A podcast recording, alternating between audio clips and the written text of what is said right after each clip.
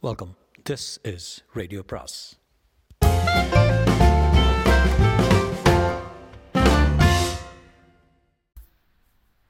Ponniyin Selvan அத்தியாயம் ஐம்பத்தி எட்டு கருத்திருமன் கதை.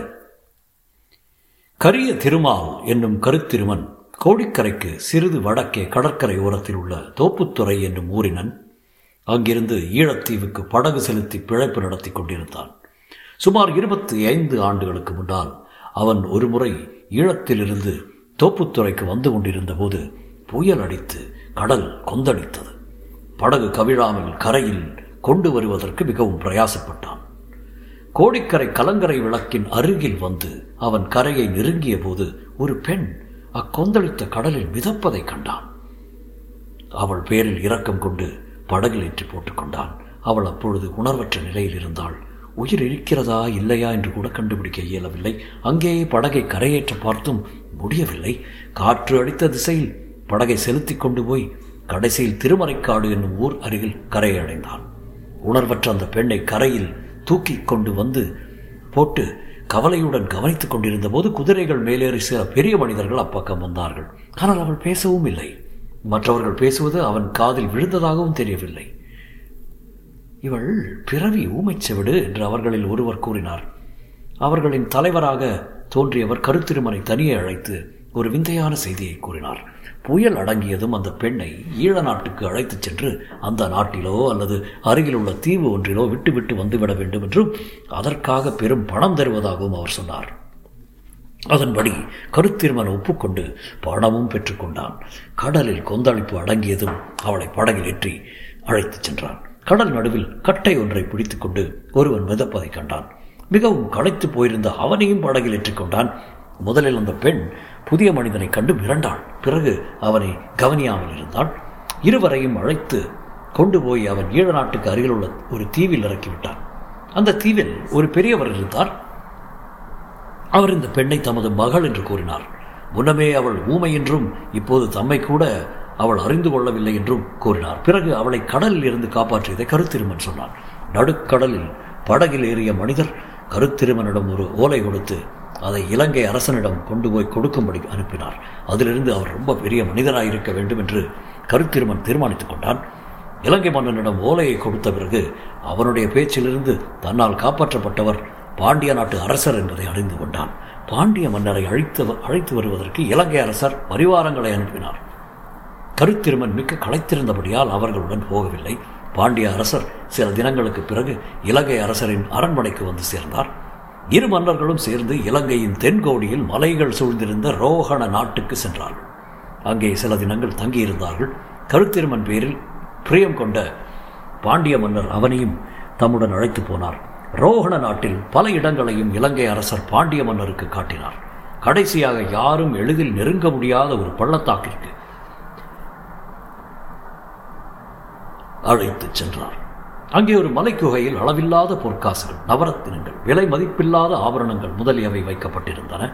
அவற்றை எல்லாம் பார்வையிட்ட பிறகு இலங்கை அரசர் ஒரு தங்கப்பெட்டியை எடுத்து திறந்து காட்டினார்.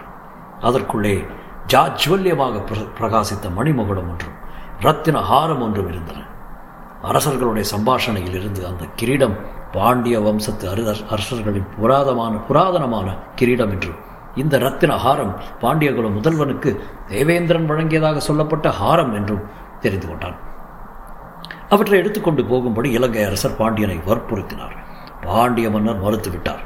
சோழர்களை அடியோடு முறித்து முறியடித்து விட்டு மதுரையில் தாம் முடிசூழ சூடிக்கொள்ளும் நாள் வரும்போது இலங்கையின் அரசரே அவற்றை எடுத்துக்கொண்டு மதுரைக்கு வந்து உலகம் அறிய தம்மிடம் அழைக்க வேண்டும் என்று கூறினார். பிறகு பாண்டிய அரசர் கருத்திருமனிடம் அவன் எடுத்து போகக்கூடிய அளவு பொற்காசுகளை கொடுத்து அந்த ஊமை பெண்ணை பத்திரமாக பராமரிக்க ஏற்பாடு செய்துவிட்டு திரும்ப பாண்டிய நாட்டில் வந்து தம்முடன் சேர்ந்து கொள்ளும்படி அனுப்பி வைத்தார். கருத்திருமன் பூதத்தீவுக்கு சென்றபோது அங்கே அந்த பெண்ணை காணவில்லை. அவருடைய தகப்பனையும் காணவில்லை. இருவரையும் தேடிக்கொண்டு கோடிக்கரைக்கு போனான். அங்கே அந்த ஊமை பெண்ணை கண்டான். ஆனால் அவள் அவனை தெரிந்து கொள்ளவில்லை. அவளுடைய வீட்டாரிடமிருந்து சில விவரங்களை தெரிந்து கொண்டான். அவளுடைய தகப்பனார் உடல் நலிவுற்றபடியால் அவளை அழைத்து கொண்டு வந்து இங்கே விட்டுவிட்டு உயிர் நீத்தார். கலங்கரை விளக்கின் காவலன் அவளுடைய சகோதரர் என்றும் தெரிந்தது. முதலில் அவளுக்கு சகோதரன் சகோதரி யாரையும் நினைவிருக்கவில்லை. மறுபடியும் ஒரு தடவை கால் தவறி கடலில் விழுந்து காப்பாற்றப்பட்ட பிறகு அவர்களை எல்லாம் அவளுக்கு நினைவு வந்தது. அவள் கர்ப்பவதியாயிருக்கிறாள் என்பதை மற்றவர்கள் தெரிந்து கொண்டார்கள். அதை அவளும் உணர்ந்து பெரும் பீதியில் ஆழ்ந்தாள். கோடிக்கரை குழகர் கோவிலுக்கு அடிக்கடி சென்று அங்கே கைங்கரியம் செய்து கொண்டிருந்தால் கருத்திருமன் எவ்வளவுதான் முயன்றும் அவனை அவள் இப்போது கண்டுகொள்ளவில்லை.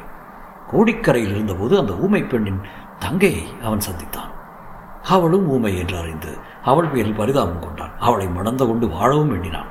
அதற்கு முன்னால் பாண்டிய மன்னரிடம் போய் தகவல் தெரிவித்துவிட தெரிவித்துவிட்டு வர விரும்பினான். இச்சமயத்தில் சோழ சக்கரவர்த்தி கண்டராதித்தரின் பட்டத்து அரசியும் சிவபக்தியில் சிவ சிறந்தவருமான செம்பியன் மாதேவி கோடிக்கரை குழகர் கோவிலுக்கு சுவாமி தரிசனத்துக்கு வந்தார்.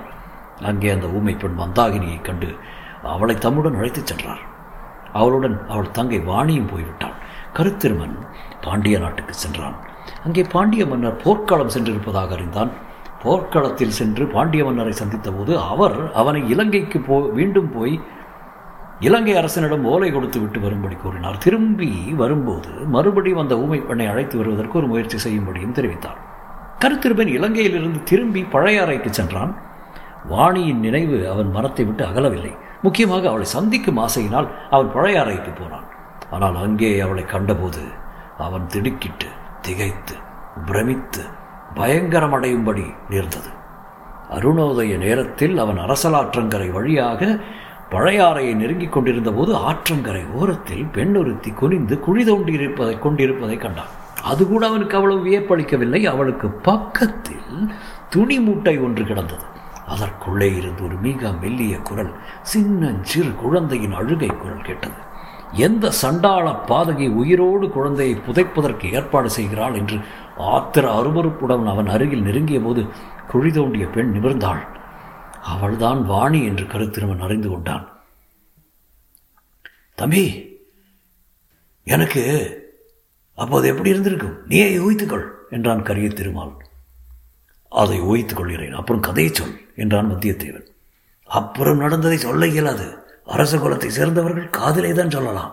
நான் மட்டும் அப்போது பழையாறைக்கு போயிராவிட்டால் எனக்கு பின்னால் நேர்ந்த கஷ்டங்கள் ஒன்றும் நேராமல் போயிருக்கும் என்றான் கருத்திருமான். அப்படியானால் கிளம்பு. நேரே அரசு குலத்தை சேர்ந்தவர்களிடம் போய் சொல்லலாம் என்று கூறி நகைத்துக்கொண்டே வந்தியத்தேவன் அங்கிருந்து எழுந்தான். கருத்திருமனையும் அழைத்துக் கொண்டு பொக்கிஷ நிலவரை அணுகினான். அங்கே அப்போது யாரும் இல்லை. நிலவரை கதவு பெரிய பூட்டினால் பூட்டப்பட்டிருந்தது. ஆனால் தெரியாதவர்கள் கண்டுபிடிக்க முடியாதபடி அமைக்கப்பட்டிருந்த அதன் உட்கதவை வந்தியத்தேவன் அழுத்தியதும் திறந்து கொண்டது. இருவரும் உள்ளே புகுந்து உட்புறம் தாளிட்டுக் கொண்டார்கள். வழியில் பொன்னும் மணியும் முத்தும் நவரத்தினங்களும் குவித்து வைத்திருந்த இடத்தில் வந்தியத்தேவன் பிரவேசித்தான். கருத்திருமகனிடம் உன்னுடைய ரோகண நாட்டு மலைக்குகையில் இவ்வளவு செல்வங்கள் உண்டா? என்று கேட்டான். இதை விட நூறு மடங்கு உண்டு என்று சொன்னான் கரிய திருமால். வந்தியத்தேவன் சில தங்க காசுகளை எடுத்து மடியில் வைத்து கட்டிக்கொண்டதும் மறுபடியும் கிளம்பினார்கள். நிலவரை பாதை வழியாக வந்தியத்தேவன் முன்னால் சென்றான். மதில் சுவரில் அமைந்திருந்த ரகசிய கதவையும் திறந்தான். அங்கே இப்போது காவலன் யாரும் இருக்கவில்லை. வெளியிலே முதலில் தலையை மட்டும் நீட்டி எட்டி பார்த்தான். வடவாற்றில் வெள்ளம் இருகரையும் தொட்டுக்கொண்டு சென்றது. வெகு தூரத்தில் தீவர்த்தி வெளிச்சம் தெரிந்தது. அந்த இடத்தில் அருகில் யாரும் இல்லை என்று தெரிந்து கொண்ட பிறகு வந்தியத்தேவன் வெளியே வந்தான். கருத்திருமனும் வந்த பிறகு கதவை சாத்தினான். வடவாற்றை எப்படி கடப்பது என்று யோசித்துக் கொண்டிருந்த போது பக்கத்தில் சாய்ந்திருந்த மரத்தடியில் படகு ஒன்று மரத்தின் வேர்களில் மாட்டிக்கொண்டு நின்றது தெரிந்தது. தொடரும்.